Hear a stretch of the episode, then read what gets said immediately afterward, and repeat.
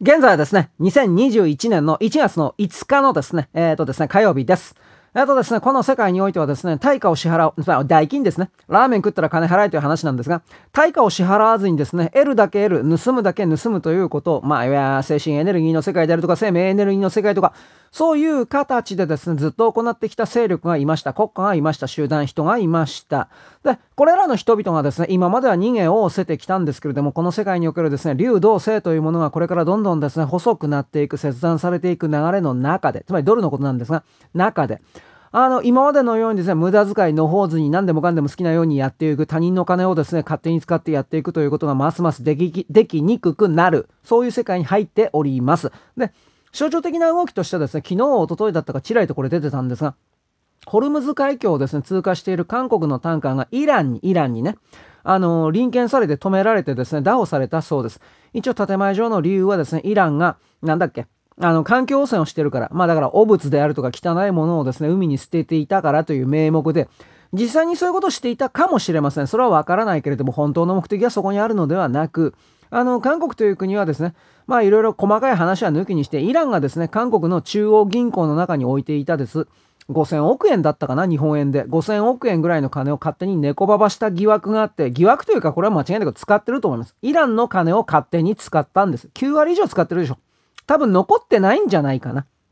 うん、と言われております。韓国ウォッチャーの人々はですね、こういう時は常にですね、あの、科学的計測して過去の事例からですね、あの、参照して、うん、まあ彼らは使ってるだろうね、というふうな形の、まるで小安のような、あの、言い方で、小安さん、えー、名前忘れてた下の名前。ね。というふうな言い方でですね、使い込んじゃったんで、イランはまあ、返せよバカ野郎、お前、切れるよ、お前、屋上来いよというふうにずっとやっていたんですが、ついにですね、実力行使に出たというふうに私は捉えます。あの、単価は臨検だからね、まずこれ止められた段階において、あの、韓国はですね、エネルギーというか、その、これから寒くなるのにもかかわらずですね、電気を起こせなくなるであるとか、車を走らせな、えー、な、できなくなるだとか、いろいろあるわけです。で、これですね、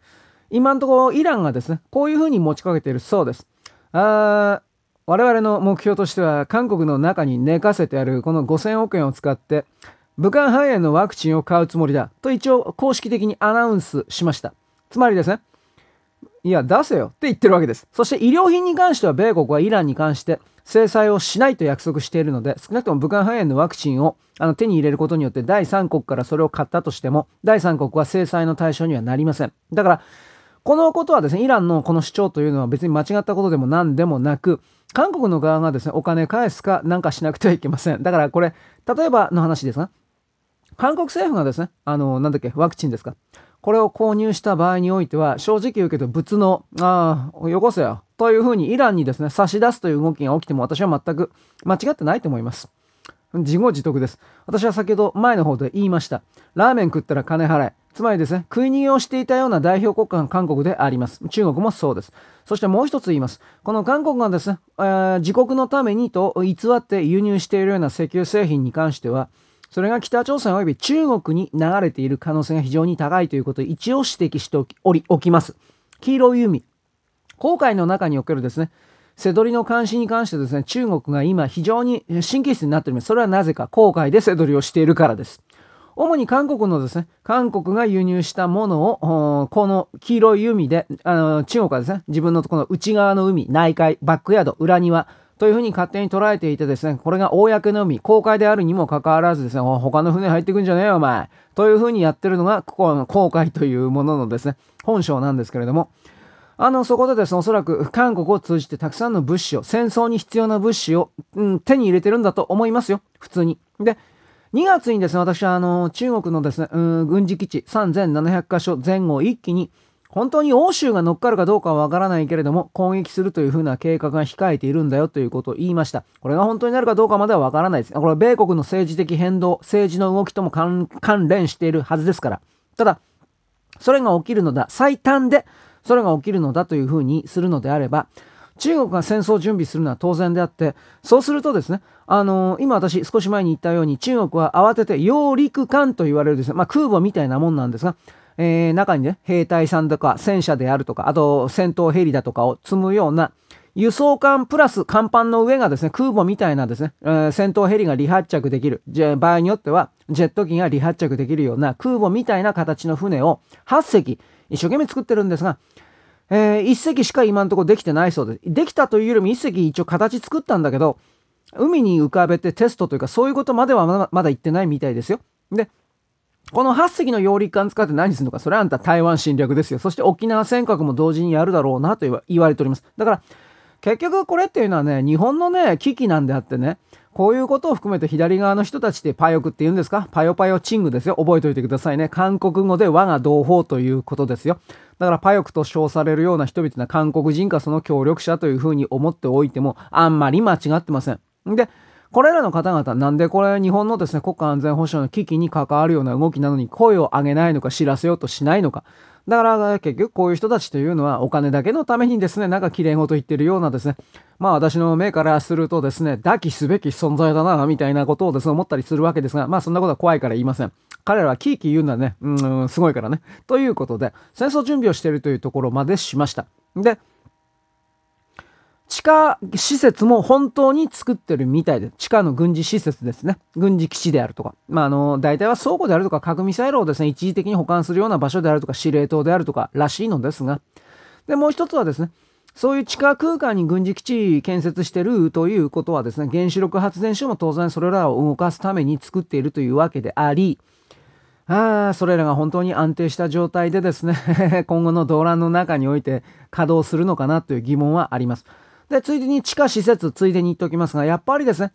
長江の水害において周辺の炭鉱、石炭を掘るような穴ですね。アリの巣のように地底に向かってですね、掘っていった穴、やっぱり全部水没してるそうです。だからあの、長江水辺におけるですね、たくさんの炭鉱があったんですが、有料石炭も取れるような炭鉱もあったんですが、つまり火力発電所にそのまま使えるような有料石炭ですよ。硫黄性、硫黄があんまり出ないような良質の石炭鉱です。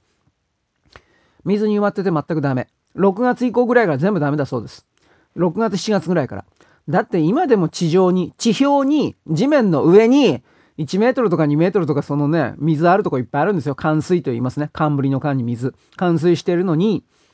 地下にあるのに、その地下空間のあのね、行動がね、水浸しになってんのに、それどうやって復旧すんの？いや、できますよ。理論上は。あの、ホース突っ込んで、ポンプ動かして、中のうん水をですね、吐き出して、ほんで、多分空気圧ですか、エアーか何か高圧の何かを常に送り込むような状態にして、圧かけて、圧力かけて、で、外側に、つまりコークのね、入り口には、高さそうですね、5メートルとか10メートルぐらいの防密の、つまり防水の水が入ってこないような、うん、なんていうかな、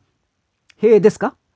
防水ゲートですか？こういうもの作って、えー、一応穴を維持することはできるのかもしれないですよ。しかし私は超高水系におけるですね、あの辺が非常に軟弱な地盤であるということを昔学んだことがあるので、全部ではないですけど、大体軟弱なんですって。あの、まあ、どういう言い方かな。ちょっと掘ったらぐずぐずと落盤するような。だからどういう形であの単語やってんのかなと思うけどね。トンネルだったらシールド工法つってあの1メートルとか2メートル進んだらですね、周りをコンクリートで固めながら行くっていうことはできるんだろうけど、炭鉱の場合それやったら取れなくなっちゃうからね。でもやってんのかね。でもそれだったら生産性は低いですよね。先端の部分しか、前の、前のところの部分からしか石炭を取れないということになりますから、周辺からはこれ崩せないということになりますから、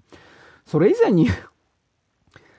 元低炭層みたいなところにそんなシールド工法みたいなことって機能するんだろうか？というのは本当にあります。私は中国のその土木技術はそんなところまで正直言ってないと思うので、日本だったらできると思います。私は日本を過大評価してるというふうな言い方をあなたはするかもしれませんが、日本ぐらいしかできないと思います。逆の意味で言ったら。日本がね、大日本帝国がですね、前の戦争の時においてですね、トンネルを含める地下施設を含めるですね、あらゆるノウハウを自分たちがですね、構築してきたのだと、明治時代ぐらいからね、やってきたのだということを知ってる人はあんまりいません。まあ、軍オタの人はみんな知っております。それが例えば、都内のですね、東京のですね、地下鉄のですね、うん、ちょっとよくわかんないところに今でもですね、地下秘密基地があるんだよ、みたいな。これはあの、大体の人知ってるみたいですけど、地下鉄工事なんかの人は。しかし、具体的にどこにどれがあるのかということは知りません。私も知りません。ただ、それの一部は、本当かどうかわかんないですよ。本当かどうかわかんないけど、自衛隊の人が使ってるって話なんですが、これはうさんくさいですよね。地下秘密施設というものは事実上機能してるところがあるらしいのです。あの、一旦、明治時代からね、これ建設されたそうなんですが、日本が敗戦で負けた時にそれらの設計図を全部 GHQ が盗んでいって、まあ、没収して、でですね、その存在を知ってですね、あどうなのかな？つい最近なんかね、それを攻略するみたいな、つまり戦争で攻めるみたいな形をなんかやったらしいんですが、これどっちの勢力がどうしたのかということ全然わかんないので何とも言えないです。こういう話って大体うさんくさいんで嘘が多いので、まあ、米国の中にもね、そういう地下秘密基地施設的なものがあり、それは6、7年前ぐらいでしたっけ？あの、そういうところでですね、あの、なんかよくわかんない軍事勢力がこれらの地下施設にですね、核爆弾をですね、設置してですよ、その地下施設を放射能で充満させた状態にして使えなくした。誰のために使えなくしたのか、今言っている地底政府と言われるような連中のために使えなくしたというふうな。こういう話って、オカルトというかね、ムーみたいな、ああいうの大好きな人たちがですね、何の証拠もなしにね、こだったんだよとかってよくやってますけど、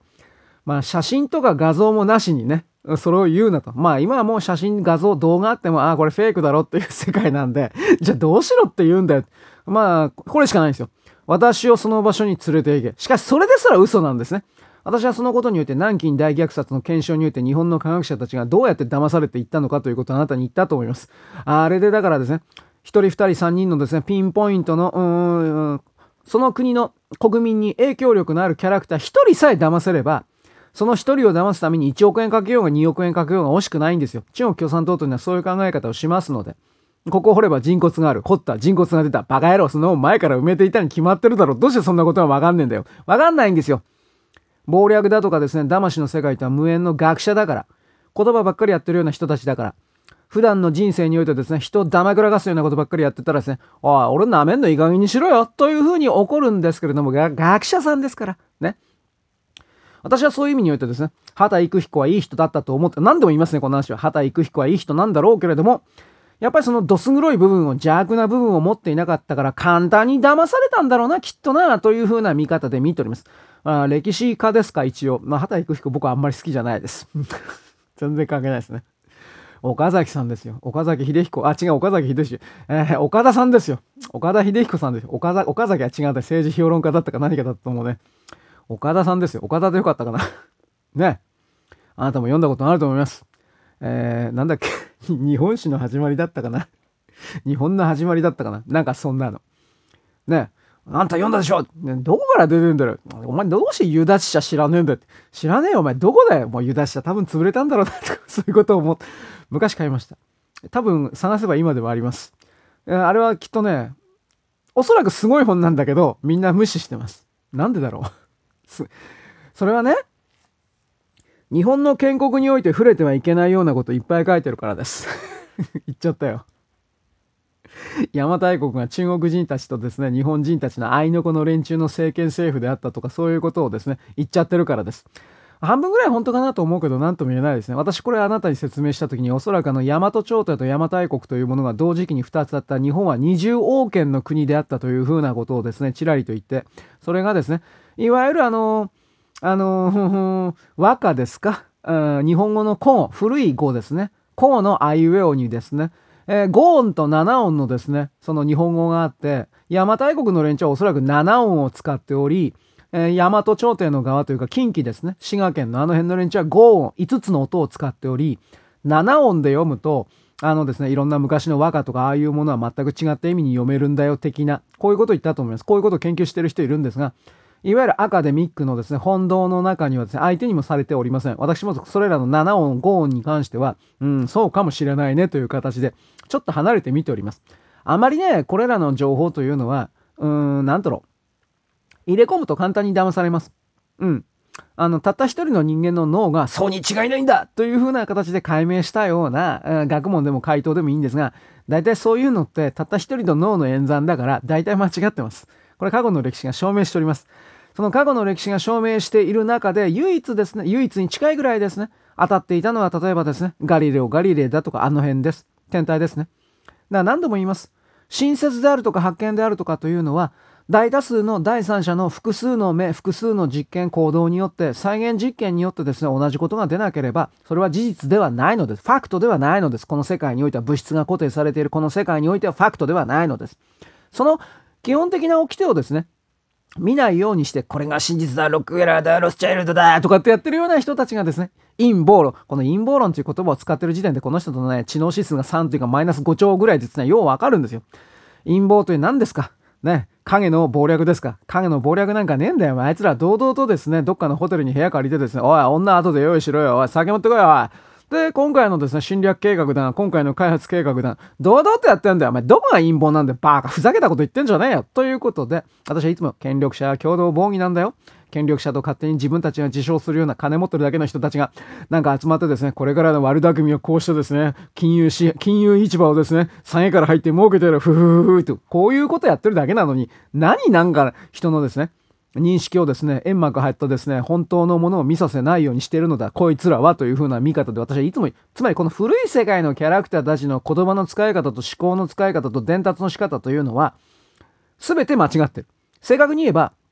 時代遅れである。こういう言い方をします。つまり、アナログ版のレコードの時代におけるいい音とデジタルの世界におけるいい音というのはそのですね、元々の構成が違うので比較することそのものが間違いなのだが、デジタルの時代におけるですね、えー、どっちがだたくさんあのそれを使ってるか。あなた LP レコードなんか見たことありますか？私はあの写真で見たことあるだけですよ。しかしその LP レコードというものは先生、この音がいいんだよってさ、あなたの脳の中でいいいいのであって、その大多数の99%の人はデジタルの iPhone だとかそっちで聞いてんだから、そっちを準拠にして考えなければ人間の世界ということを表現することにはなってないですよね。みんなはっきり言って理解度が低く、認識力も浅く、どうしようもないような白地の状態なので、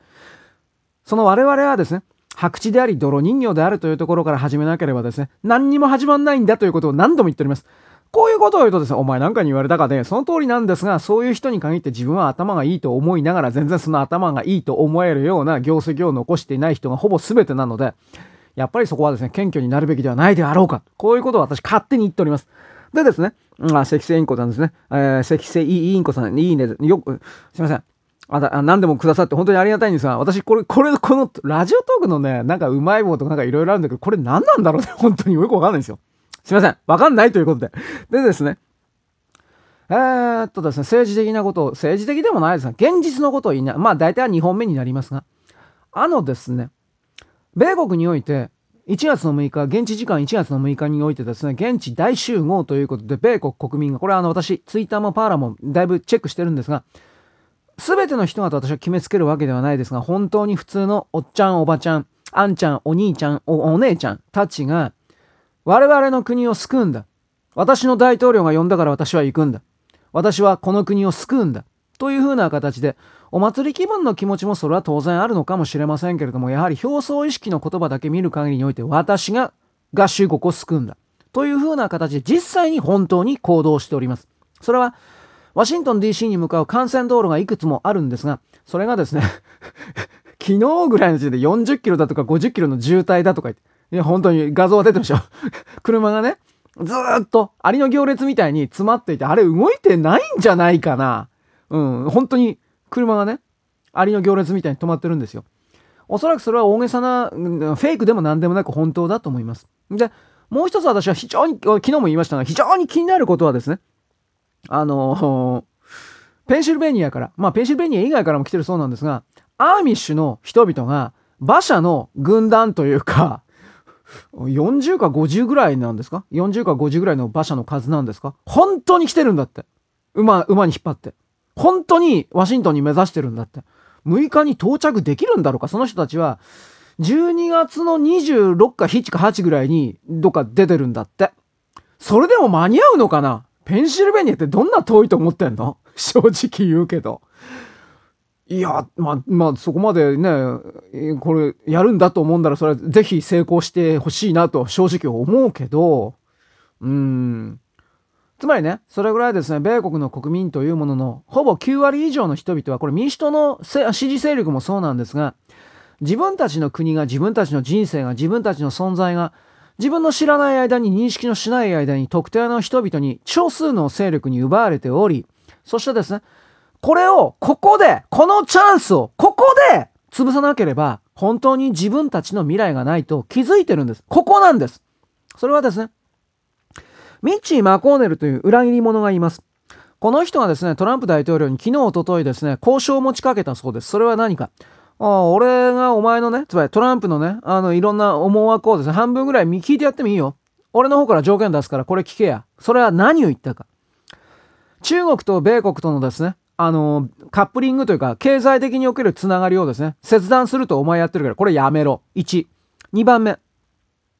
米中の経済戦争的なものをですね、あのー、やめろ。2年間はですね、少なくとも2年間は中国に時間をやれ。このこの時点でこいつもう人類の敵だなと思います。今の中国共産党に2年間も時間やったら、正直その2年間で戦争準備を滞りなく整えて、もう西側世界の全てに工作及び戦争を仕掛けます。テロを仕掛けます。もう間違いないです。だからミッチー・マコーネルというのは、この一族というのははっきり言って人類の敵なのだから私ははっきり牢屋にぶち込むべきだと本当に思いました。これらのじ、あの、これらの情報が本当ならですよ。多分本当でしょう。で、そこから考えたときに、中国というものを生かしておけば、あの暴力装置を生かしておけば、資金発生装置を生かしておけば、この地底政府と言われるような連中が徹底的にですね、好きなことをやりたい放題のことができるのだということがわかるわけですよ。だからミッチー・マコーネルは、まあ、これ2本目になりますあのトカゲ人たちは、本当に好きなことをやってきて、これからもそれができるということで脅してるんでしょう。だから、私はトランプ大統領が1月6日に向けて、全米の国民に向けてですね、民衆の放棄権というものが、確か合衆国憲法修正第2条の中にあります。それは、間違った政府が間違った暴政、悪政をしたときに、国民が、下々が一斉に立ち上がって、この政府は間違っていると意思表示をし、そこからですね、武力に至るのか、いろんな行動に、どのような行動に至るのかまでにおける詳細は書かれておりませんが、民衆が反旗を翻す、民衆が放棄するということは合衆国の憲法の中に明記されております。で、これをですね、気づいてほしくない中国の工作員の5ヘア、5毛と言われる人たちは、今までにただの一度もですね、この概念を教えてないです。まあ知らないというのもありますが、知っていたら絶対にこれ教えないんです。国民は諦めというふうにやってるわけです。あなたに諦めろというふうにやってるわけです。あなたの心をくじくことだけを考えております。あなたに敗北させろ、負けろというふうにやっております。ここでですね、人間であるのか、泥であるのか、ということの二択があなたに迫られております。泥である人はこれで私の話もおしまいです。私の話もこれから聞くこともないでしょう。泥の人はね。泥人形に戻る人は。しかし人であろうとする人はですね、新しい世界をですね、自分の足で踏みしめてその新しい世界に向かわなくてはいけません。その世界を本当に目の前に来ているからです。夜明け前が一番暗いと言いますが、夜はもう明けてるんですよ何度も言うが。それにあなたが気づいていないだけです。そのような状況がですね、現実の世界の中でこれから繰り広げられることになります。そんなわけです。よろしく。ごきげんよう。